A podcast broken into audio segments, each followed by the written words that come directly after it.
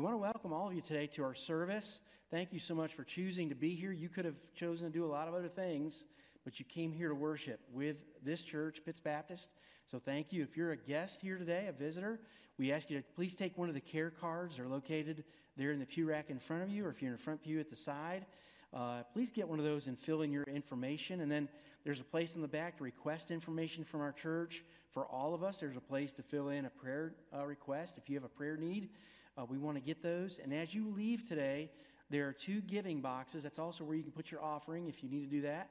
Uh, on two boxes on the double door as you leave, just place those there, and we'll make sure we get those to the right people. And the staff does get those, and we pray for our church family and want to do that. So take a moment to do that uh, right before we get into service. We'd love to have that information from you. Uh, we do have a quarterly breakfast next Sunday in the core at 8.30. You can come by, and it's just a great time of fellowship to get to know some other people here in our church and get to know them. That's down at the core at 8.30 next Sunday. Last week, we made our teacher roster for community groups for the 23-24 year uh, available to you. We need to vote on those this morning. Uh, but before we do that, we also need to add a name. Uh, Scott Dry would like to serve as our men's ministry leader. Uh, he is very excited about that, to be a part of ministry here at Pitts Baptist with our men's group. You're going to be seeing him, obviously, if he gets voted in. If you are in favor, we need to go into business for just a moment. If you're a member and you are in favor of these names for community groups uh, and Scott Dry being our men's ministry director, to go forward, would you just signify by saying aye? aye? If you're opposed, like sign. There are none, and so we want to uh, present those names and then put those into, uh, into uh, work next by next Sunday. You'll see those people working, and we want to encourage you. Next Sunday begins our new Sunday school year. If you're not a part of a small group, get here a little bit before 9. I'm usually at the desk down at the front. There's people up here stationed in the lobby. We'll make sure to get you into a small group to be a part of that. That's a, an awesome time to, to study God's Word together, get to know people your age who are dealing with some of the same issues uh, that you're dealing with. I want to encourage you to be a part of that. So thank you. Uh, so at this time, let's go to the Lord in prayer. I want to ask you to take just a moment to bow your head where you're seated and do a, a time of silent prayer to get your heart prepared for worship, and then I'll pray out loud. Let's pray together.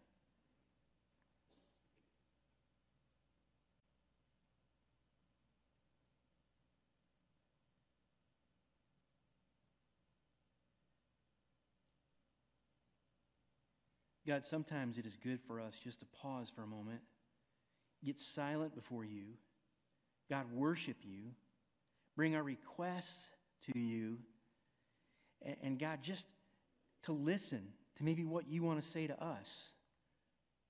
God, I know there are a lot of requests that have just gone up silently from these pews, God. And God, you know each of those situations, and we pray that for each person you would give them wisdom to know what to do. God, you know about those things better than we do. Sometimes we just need to wait and be still and wait for you to work too, God. So give us wisdom to know what to do. God, there are probably loved ones that we have that are maybe uh, sick or dealing with an issue. God, there are things on our heart, maybe about work or family, that are personal to us. And God, we, we lift those up before you. God, we pray that this time that we've set aside to come here would be pleasing to you, Lord. As we sing, as we hear the message that you have given to our, our, our under shepherd, Pastor Scott, God, I pray that you would use him today to speak through him to our, our hearts through the power of your Holy Spirit. God, just uh, give us a great day today and help it to be pleasing to you. We ask all these things in Jesus' name, and all of God's people said, Amen. Would you stand as we sing together? About the solid rock of Jesus Christ. Let's sing this great hymn together.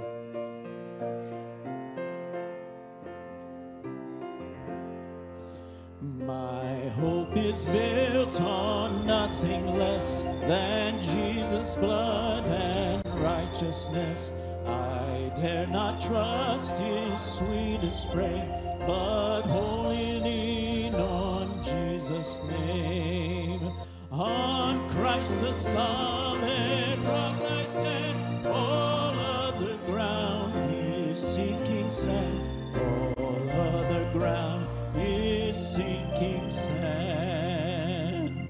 When darkness seems to hide his face, I rest on his unchanging grace. In every high and stormy gale, my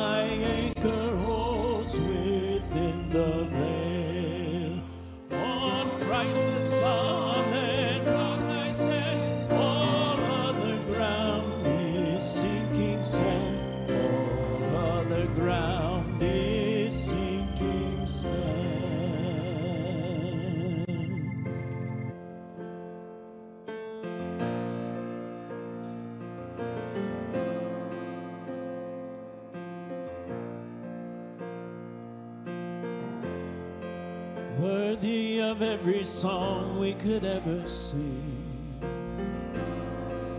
Worthy of all the praise we could ever bring. Worthy of every breath we could ever breathe. We live for you.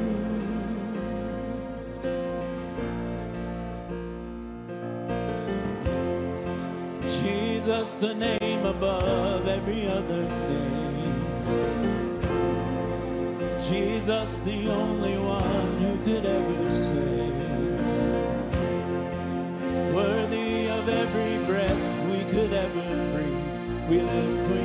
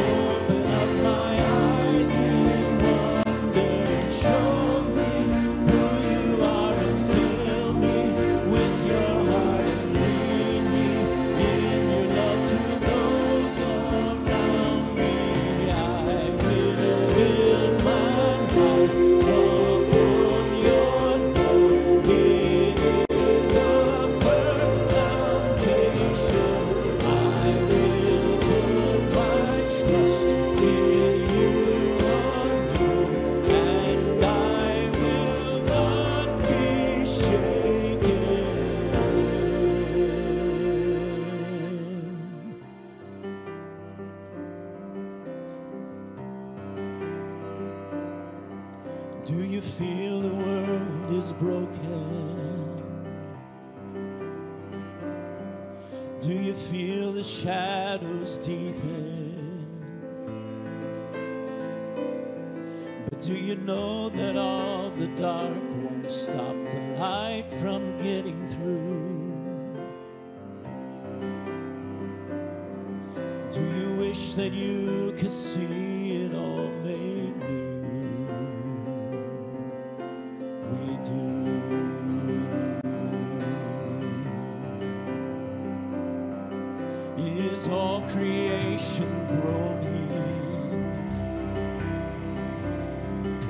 There's a new creation coming. Is the glory of the Lord to be the light within our midst? And is it good that we remind ourselves of this?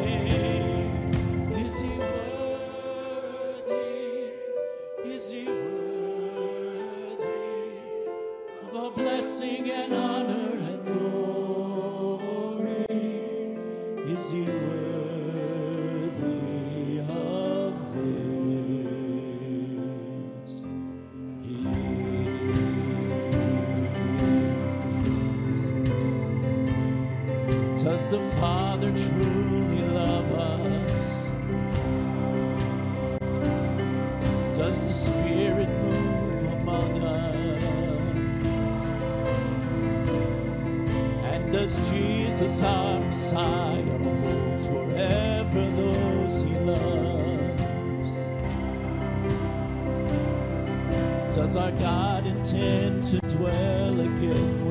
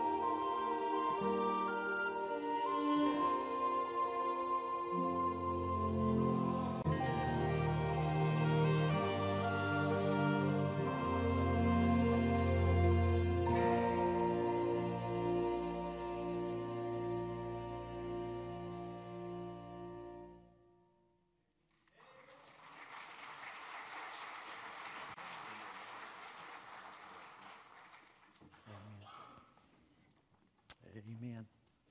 Thank you, choir. Take your Bibles and turn with me this morning to Ephesians chapter 5. Ephesians chapter 5. Last week, as you well know, we closed out the Gospel of Mark, uh, looking at the resurrection of Christ and then the way that passage ended. The implication for believers in Christ are, is to go and tell. And I've been thinking about a passage all week out of Ephesians where Paul says to them, Awake, old sleeper, and arise from the dead, and Christ will shine on you. And thinking about what Paul says in Ephesians 5 there, because of the life of Christ, uh, the implications of that for us, how we are to live. And so I want to point out um, uh, to you this morning a passage of Scripture. Christ's resurrection results in a new life for us. I know your study uh, page and the screen says we'll pick up reading in verse 14. Actually, we're going to go all the way back to verse 1 and read down through verse 17. You're a very generous congregation, and you may recall as part of my 25th uh, anniversary here, you gave Connie and me uh, some extra time away that we plan to start utilizing uh, coming this Saturday. And so, for much of September, you won't see very much of me. Uh, the two Kevins will be preaching, uh, Cordell and others on Wednesday nights. Uh, so, pray for them. And, and I am going to try to unplug some this time. Uh, my phone can be quite active on vacation and uh, lots of things that come up church related, but I'm going to try to lay that aside some. Uh, I'm not ghosting you if you try to reach me. Just, uh, I'm just saying, make sure you call the church office, and if it's something Garrett needs to reach me about, she will know how to do that. And I plan to use this time productively. Uh, uh, Mark came to a close last Sunday morning. This coming Wednesday night, First and Second Thessalonians comes to a close.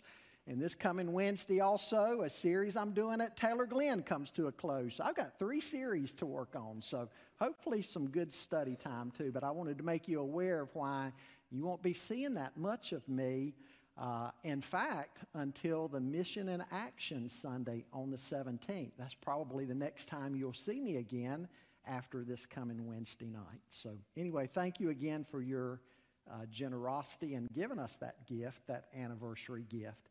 If you would stand with me for the reading of God's Word, please. Paul begins writing there in verse 1. He says, Therefore be imitators of God as beloved children, and walk in love as Christ loved us and gave himself up for us, a fragrant offering and sacrifice to God. But sexual immorality and all impurity or covetousness must not even be named among you, as is proper among saints. Let there be no filthiness, nor foolish talk, nor crude joking, which are all out of place, but instead let there be thanksgiving. For you may be sure of this that everyone who is sexually immoral or impure, or who is, who is covetous, that is, an idolater, has no inheritance in the kingdom of Christ and God.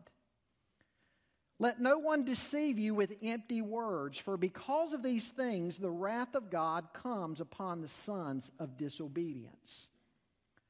Therefore, do not become partners with them.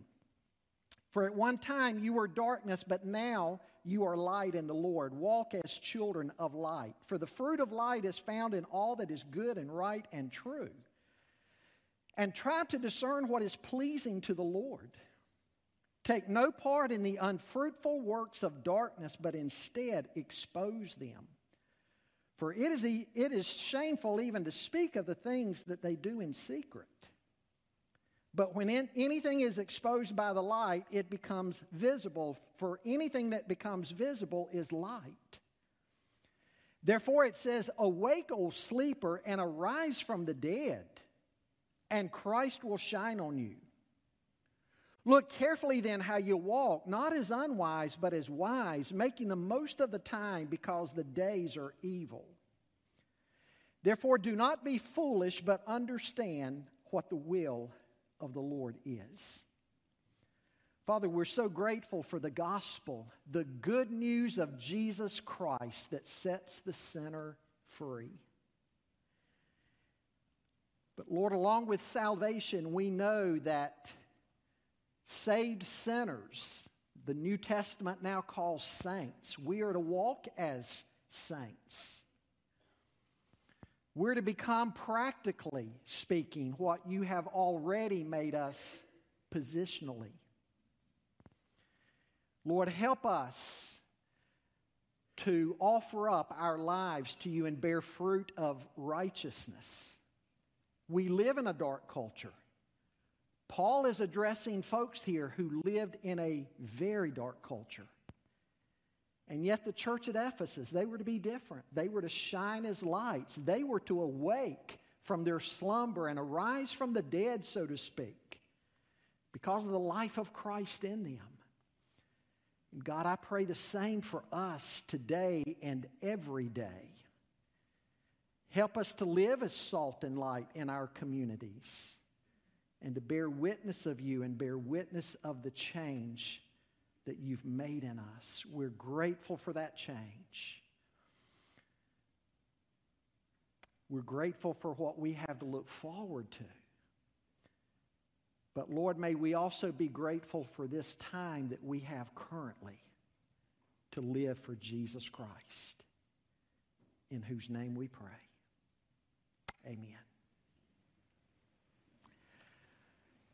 Folks, in Ephesians 5, as we've just read, we see some wonderful results or implications that are to take place in our lives because of Jesus Christ living in us, because of the life of Christ in us. Now, we need to understand the context of this passage. In fact, this whole entire section of Ephesians.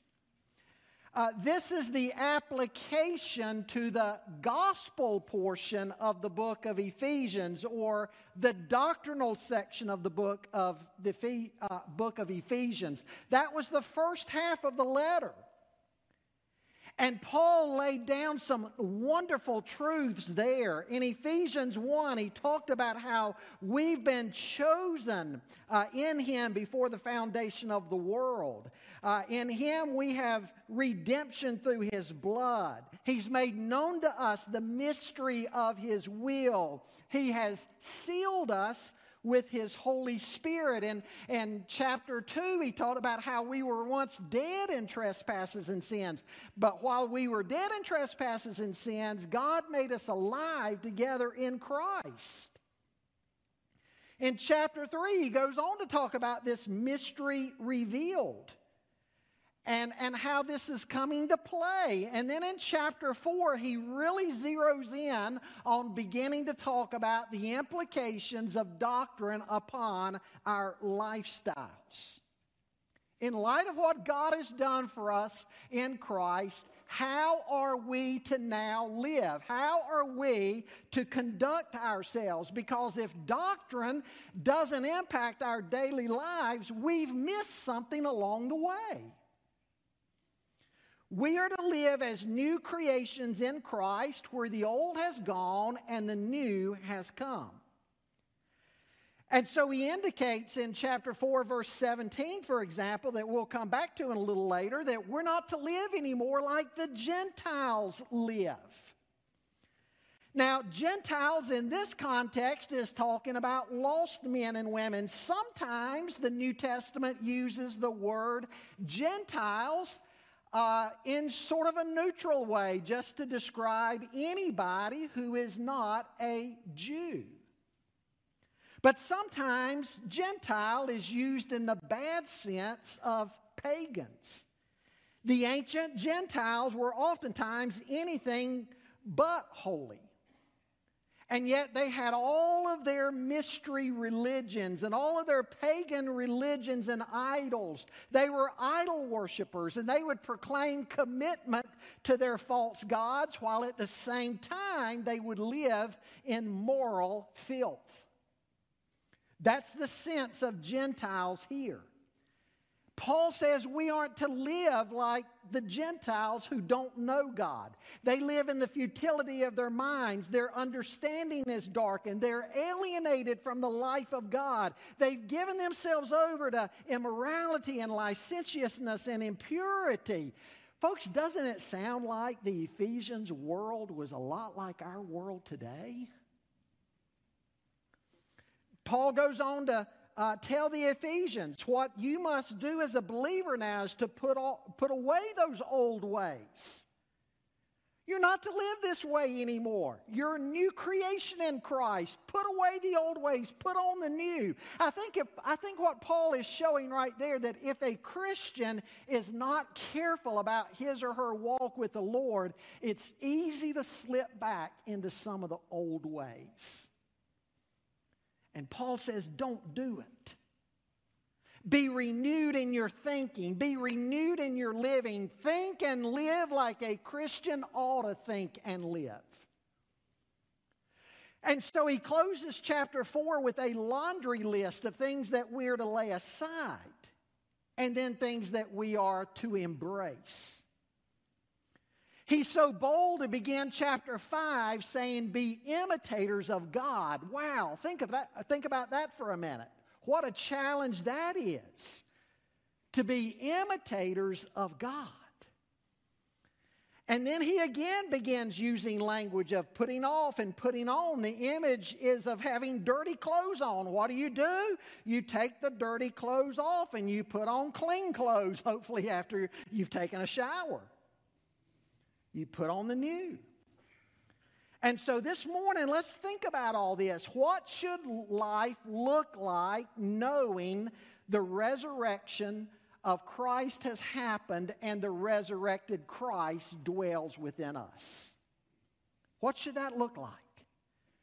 First of all, this morning, dropping down to verse 11 and following, I want you to see that we are to pay close attention as to how we live. Paul says, in fact, in verse 15, look carefully then how you walk, not as unwise, but as wise. If you're reading from the King James Version this morning, it says uh, to walk circumspectly.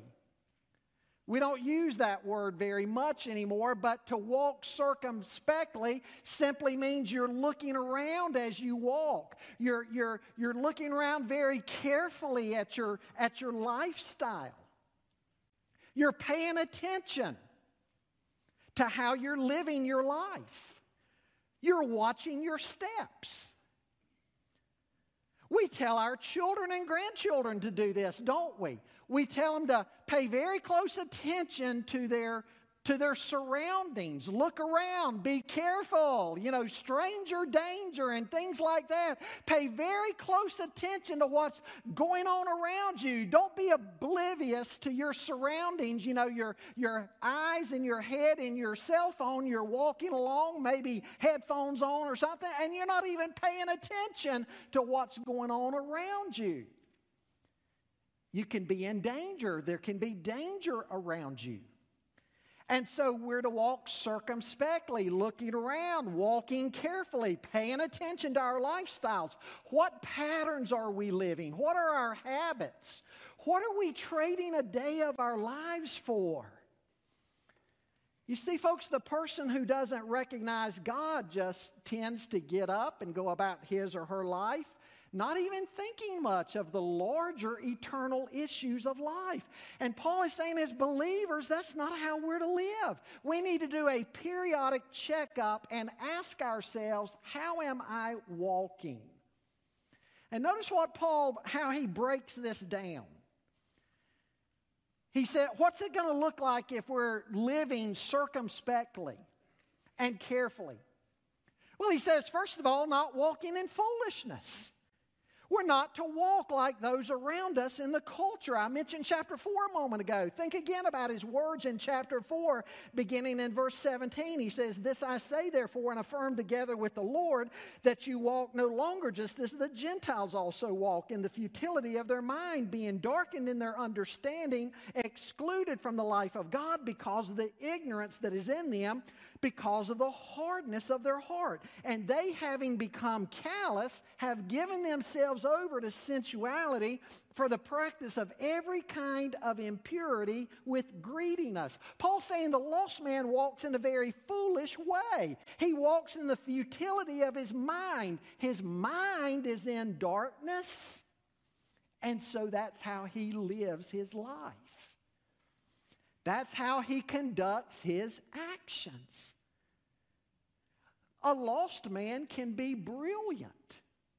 He can be highly educated. She can be highly educated, absolutely brilliant when it comes to the ways of the world. But nonetheless, they walk without a true understanding of life and eternity. They don't know God, and because of the rejection of God, there's a callousness over their heart.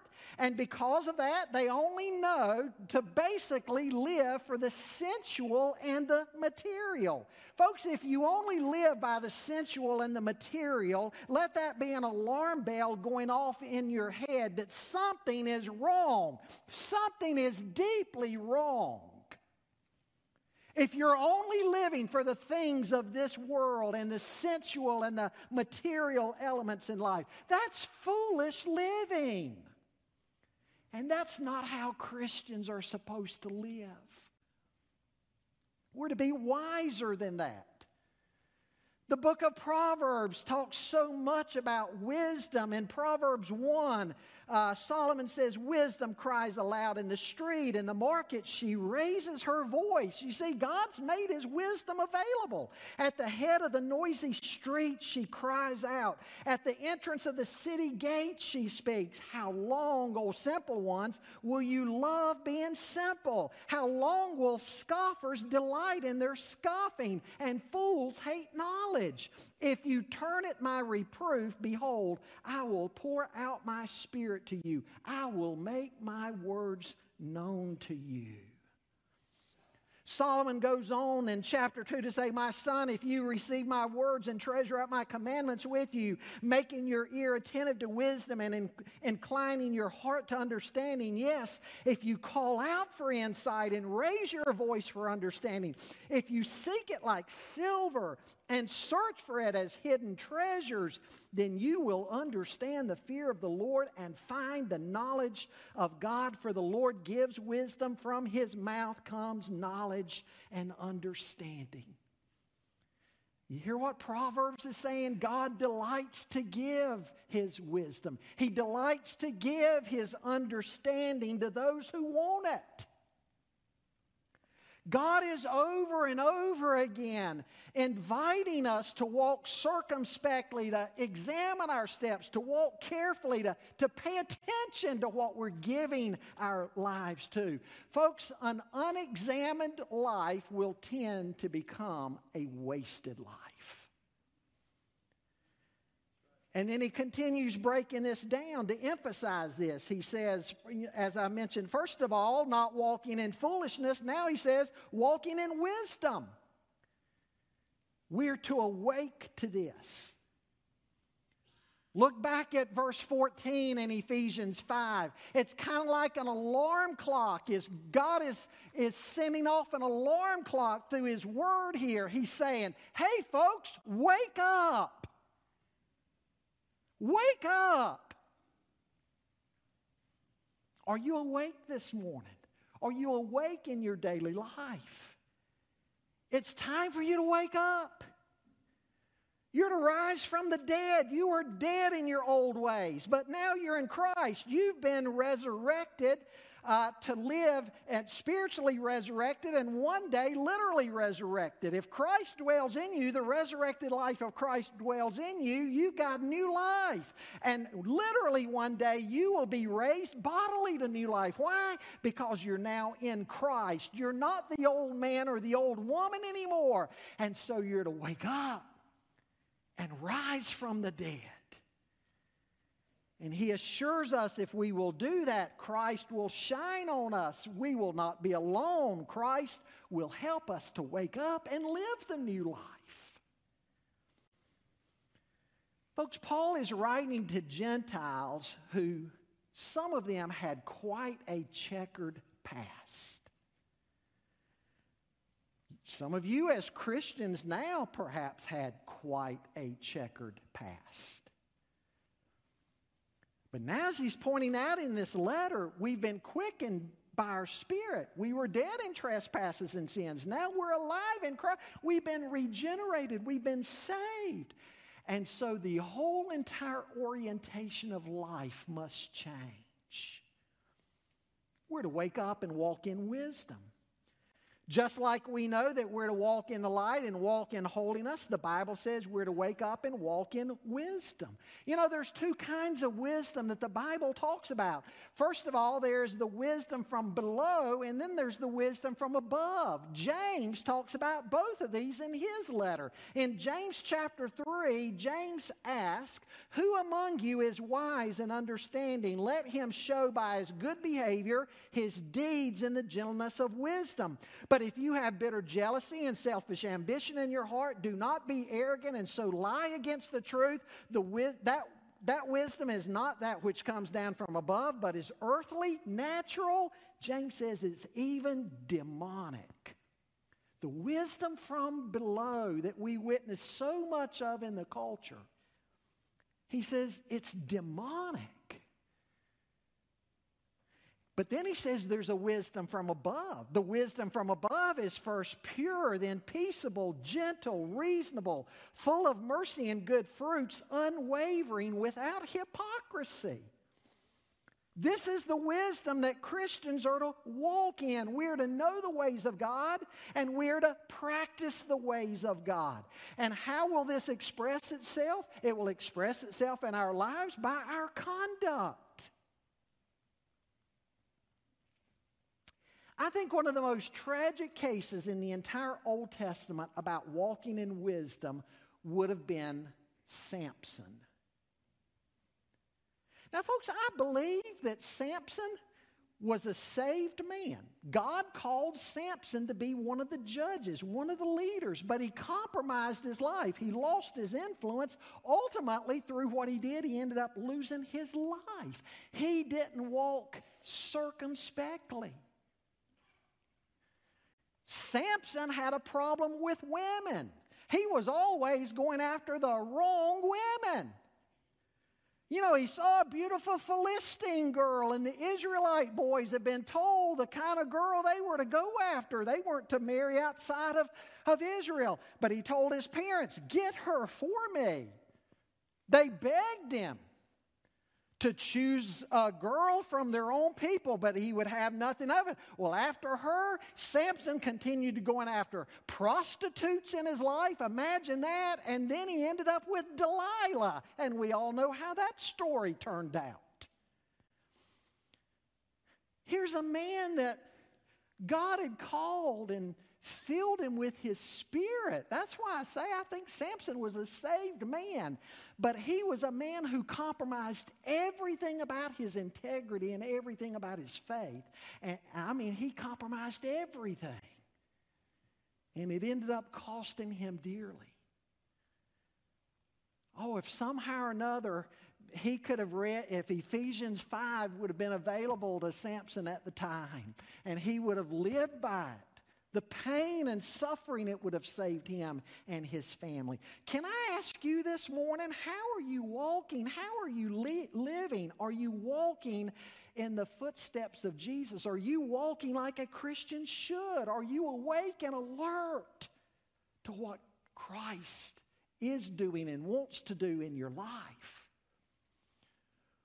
Or you consistently, maybe as a young person, making the wrong choices. You know you're saved. Your parents know you're, you're saved.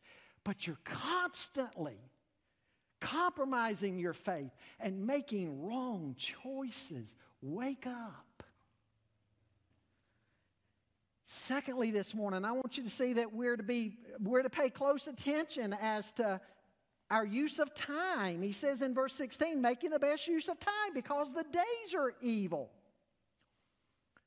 Walking in wisdom is to be shown by what we do with each day. Folks, Christians need to consider time as much more important than we typically do. Dr. John MacArthur says of this verse, he writes, outside of purposeful disobedience to God's word, the most spiritually foolish thing a Christian can do is to waste time and opportunity. We need to think about the importance of time in, in biblical thinking. I want you to remember in the context of biblical thinking, for some religions, ancient religions that God's people were surrounded by, for ancient pagan religions, history was oftentimes meaningless. It might be cyclical, meaning that you live and die, and some of them believed you'd come back as something else. You know, if you lived well, you might come back rich and famous. If you don't live well, you might come back as David Fink.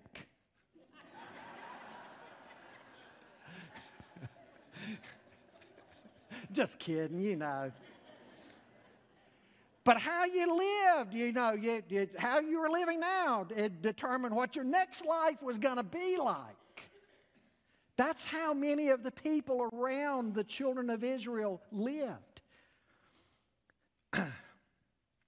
They identified their gods oftentimes with some aspect of nature the sun, the moon, the stars, the wind, the rain. And, and, and the flow of these was cyclical. History really had no meaning. But, folks, the faith in the Bible is historical faith.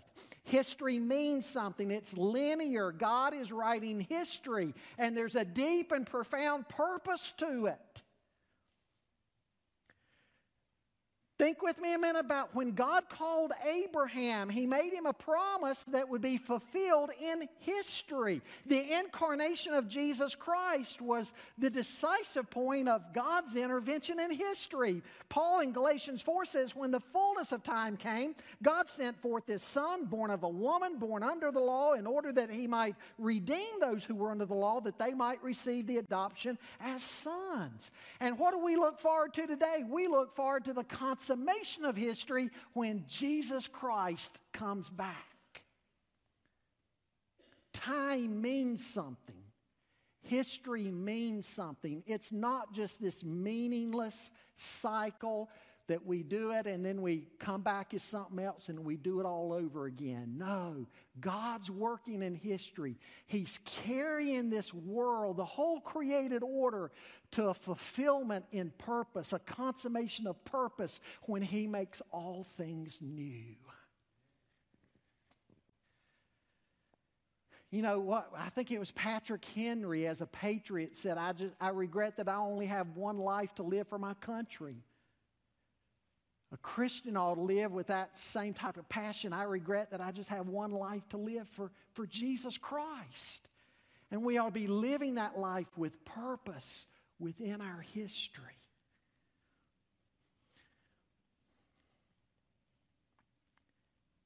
And then Paul gives the command to seize time. Look at what he goes on to say.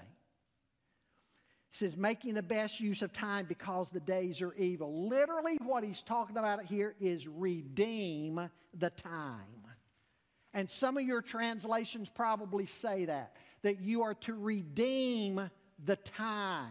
And it's interesting the word choices here Because you see, there's a couple of different words for time. There's chronos time, the time on your watch or on your calendar that says, I still have plenty of time this morning to preach. You don't even need to be looking at, at Chronos time this morning. I got a long ways to go before I'm out of time. And then there's Kairos time. Kairos time is a special moment of opportunity. And that's the word Paul's using here Kairos. Like when Jesus said, My appointed time, my kairos is near. Paul is saying, Redeem the kairos. Folks, we are not just marking chronos time. We are practicing kairos time within chronos time. We are looking for Christ honoring moments within the calendar time of the day. You follow what I'm saying? A perfect example of this may be somebody at your work tomorrow that says, Hey, could we grab a bite of lunch together today? My wife and I went to church yesterday for the first time ever, and, and, I've, I've never heard some of the things the pastor spoke on. Can we go to lunch today and you tell me a little bit more about what it means to be a Christian? What would you want to do? You'd want to grab a hold of that kairos moment. Moments like that don't always just come around. Paul is saying you need to redeem time for those moments. Because left to itself, the days are evil. Think of what Scripture is saying there. If we just let time on planet Earth tick by and we don't purpose as believers to do something with it, what's the typical outcome going to be? Evil. That's the direction the world is going in. It's just like water tends to flow downhill. Electricity takes the, the path of least resistance. If you and I just sort of tread water and mark time and we're not careful with it, we're just going to kind of end up going with the flow. And it's not going to take any effort or purpose to do so. And Paul says we're not to live that way. We went with the flow long enough. Every one of us can testify to wasted time, wasted years. And now Paul is saying, redeem some of that time back. It's market language. You go into the market and the, old word redeem something, buy something up. Well, well, Paul is saying Christians need to buy up time to use for Christ honoring purposes. The great theologian Charles Hodge out of Princeton, uh, Princeton of another era, he, he said, uh, what we're to be doing with time is rescuing it from waste or abuse. Rescuing it from waste or abuse. Just as Christ redeemed us, rescuing us from a futile existence, giving us new life, empowered by His Spirit, so now we have the privilege of using our time for the Lord's purposes. Folks, time is precious. We only get so much of it and the opportunities that believers have that comes with it. There's only so much of it. I heard about a, a, joke of a man going to see his doctor, and his doctor said, I've got good news for you and I've got bad news for you. And the man said, Well, give me the good news first. The doctor said, The good news is you're a very sick man and you only have one day to live. And the man said, That's the good news? Man, what's the bad news? The doctor says, said, I was supposed to call you yesterday and give you this news. Every day is a gift from God. Lamentations 3 says, The Lord's loving kindnesses indeed never cease. His compassions never fail. They are new every morning. Great is thy faithfulness. Folks, we can be prone to two extremes, can't we? On the one hand, somebody can waste their time and waste their opportunities, procrastination, just doing whatever. On, on, the other hand, some people can drive themselves mercilessly and they never rest, they never relax. Both of those extremes leave God out. I would say to you, if you're not a Christian today, especially do not take time for granted. Please do not take time for granted if you're not a Christian. The prophet Amos warned the people of his day prepare to meet your God. It may be sooner than you think. Remember Jesus' parable of the, the ten virgins, five foolish, five wise. The five foolish thought they had plenty of time. But the five who were ready went in to the banquet, and the door was shut. And the others showed up, having thought they had plenty of time to take care of what they needed. And they got to the door. And you remember what they were told at the door? The door shut. Depart from me. I don't know you. If you're an unbeliever, I'd say don't take time and your opportunities to come to Christ for granted. You may not have the time you think you do. Especially in the type of world we live in today with all the stuff going on around us. Thirdly, I want you to see this morning, pay very close attention to understanding the will of God. Look at verse 17. Therefore, do not be foolish, but understand what the will of the Lord is. The foolish person not only misses opportunities to make use of their time, the, the lost person has an even bigger fundamental problem. They don't understand the will of God and God's purposes for mankind. They just don't understand. What is God's will? We need to understand. Pastors are asked by people, typically, you ask any pastor what's one of the top questions people ever email you or text you or want to counsel with you about. And, and other than problems that not, might be going on in their lives, probably the number one thing they want to approach you about is they want to know, Pastor, how can I know the will of God? How can I know the will of God? And I tell you, the first step in knowing the will of God is simply to know the Word of God. Saturate your mind and heart with the Word of God. And I'll explain more about that. But you know, when I, when I first got saved, what I started doing now, now, there's no portion of the Word of God that's any more important than the other portions. I want to I wanna say that up front. But when I first got saved, I took the letters. I start, if you start with like the book of Romans and read to the end of the Bible, the letters and epistles, man, I camped out there. Why? Because I, I figured, you know, these, these are written to churches about how they are to apply the gospel in their lives. What's it supposed to look like for a group of people together to be, to be living the will of the Lord? What's it supposed to look like for married couples? What's it supposed to look like for an individual? The epistles have so much of that application in them. And so I really zeroed in there.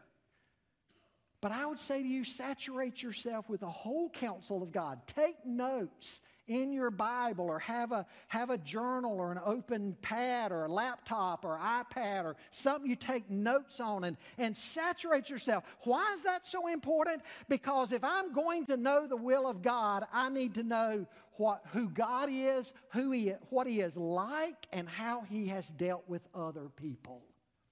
And where is it that I'm going to learn that? I'm going to learn it in the Bible. In fact, when you know the scripture, probably 90% of knowing the will of God is there because it'll tell you. Should I start a business with a non believer? What would the scripture say? No. Should I date and marry an unbeliever if I'm a Christian? No. Should I live my life for Christ and be generous with the thing towards the things of God? Yes. Does God want me sharing my faith? Yes. Does He want me serving somewhere in His church? Yes. So much about the will of God is dealt with in God's Word. Now, I realize there's gray areas. Somebody says, Should I buy this house or that house? I mean, there's not a chapter and a verse for that. But there are principles that you can learn in the Scripture that will help guide you in those questions. You say, What do you mean? Well, if one house is within your budget and the other's not, what's the Bible say about dead and living accordingly to what you can afford. Principles in the Bible that'll help guide you through those decisions where there's not a chapter and a verse. And then obviously there's prayer. Seek God in prayer about His will. And then I, I would also say turn to fellow mature believers who've walked with the Lord a long time. Sit down and talk to them and glean from them. The Bible says, in the presence of many counselors, there is wisdom. If you're a husband and wife, Seek for agreement in your marriage about major decisions. If you come home and tell your wife, honey, I think we need to do this, and she says, ah, I just don't, I don't feel good about that at all. Men, you better pay attention. If you come home and say, honey, I think we all do this, and she says to you, I've been waiting on you to make that decision. I've had a peace about this for weeks. Ding, ding, ding. That's a check mark. Probably God's leading you in that direction agreement in marriage. You say, Pastor, that sounds good. What do I do if I've messed up? Aren't you glad God allows U turns? He's a God of the second chance and the third chance. Folks, the will of God can be pretty difficult in some of the scenarios we face in life. But trust God that if you know His Word and you have a history of being as obedient as you know how to be, God's going to direct your steps if you seek Him in the right spirit. Just don't go and do your own thing. Paul is saying you need to understand the will of the Lord. The foolish person just treads water, marks time, never comes to a true understanding or even cares that much what God wants of him. How foolish. Again, folks, we need to wake up. We need to be alert. Christ is risen from the dead. And he dwells in you if you're in Christ. Wake up and live like a Christian ought to live. Think like a Christian ought to think and live like a Christian ought to live and use your time and opportunities the way a Christian ought to do so. Let me give you some further applications. Lesson one examine your life constantly. Are you living your life carelessly without really giving thought to your daily habits and decisions? Or are you honestly trying to lay everything in your life bare before God that He might correct you and lead you? Examine your life constantly. Secondly, make sure what you are trading a day of your life for, that it will stand up to God's approval at the judgment seat of Christ. Treat life as God's gift to you that you are to surrender back to Him. Thirdly, God is not playing hide and seek with us when it comes to His will. He actually wants us to follow His will. When you seek His will and pray about His will, you are seeking something that is His desire to give. Let's pray together. Lord, as believers, as believers, help us to live differently in this world. God, remind us that Christ lives. He's not dead. So help us to pursue a growing relationship with Him. Lord, we see how the world is living in futility and how the world is darkened in its understanding. Help us to be wise as serpents and as gentle as doves, as the Bible says. And God, equip us to be salt and light in the darkness. Lord, may we truly be a people who pursues you above all things. And Lord, I pray for that one today who needs to come to Christ in these last days. May they not delay. As Scripture says, Behold, today is the day of salvation. Today, if you hear his voice, do not harden your hearts. We pray this in Jesus' name. Amen.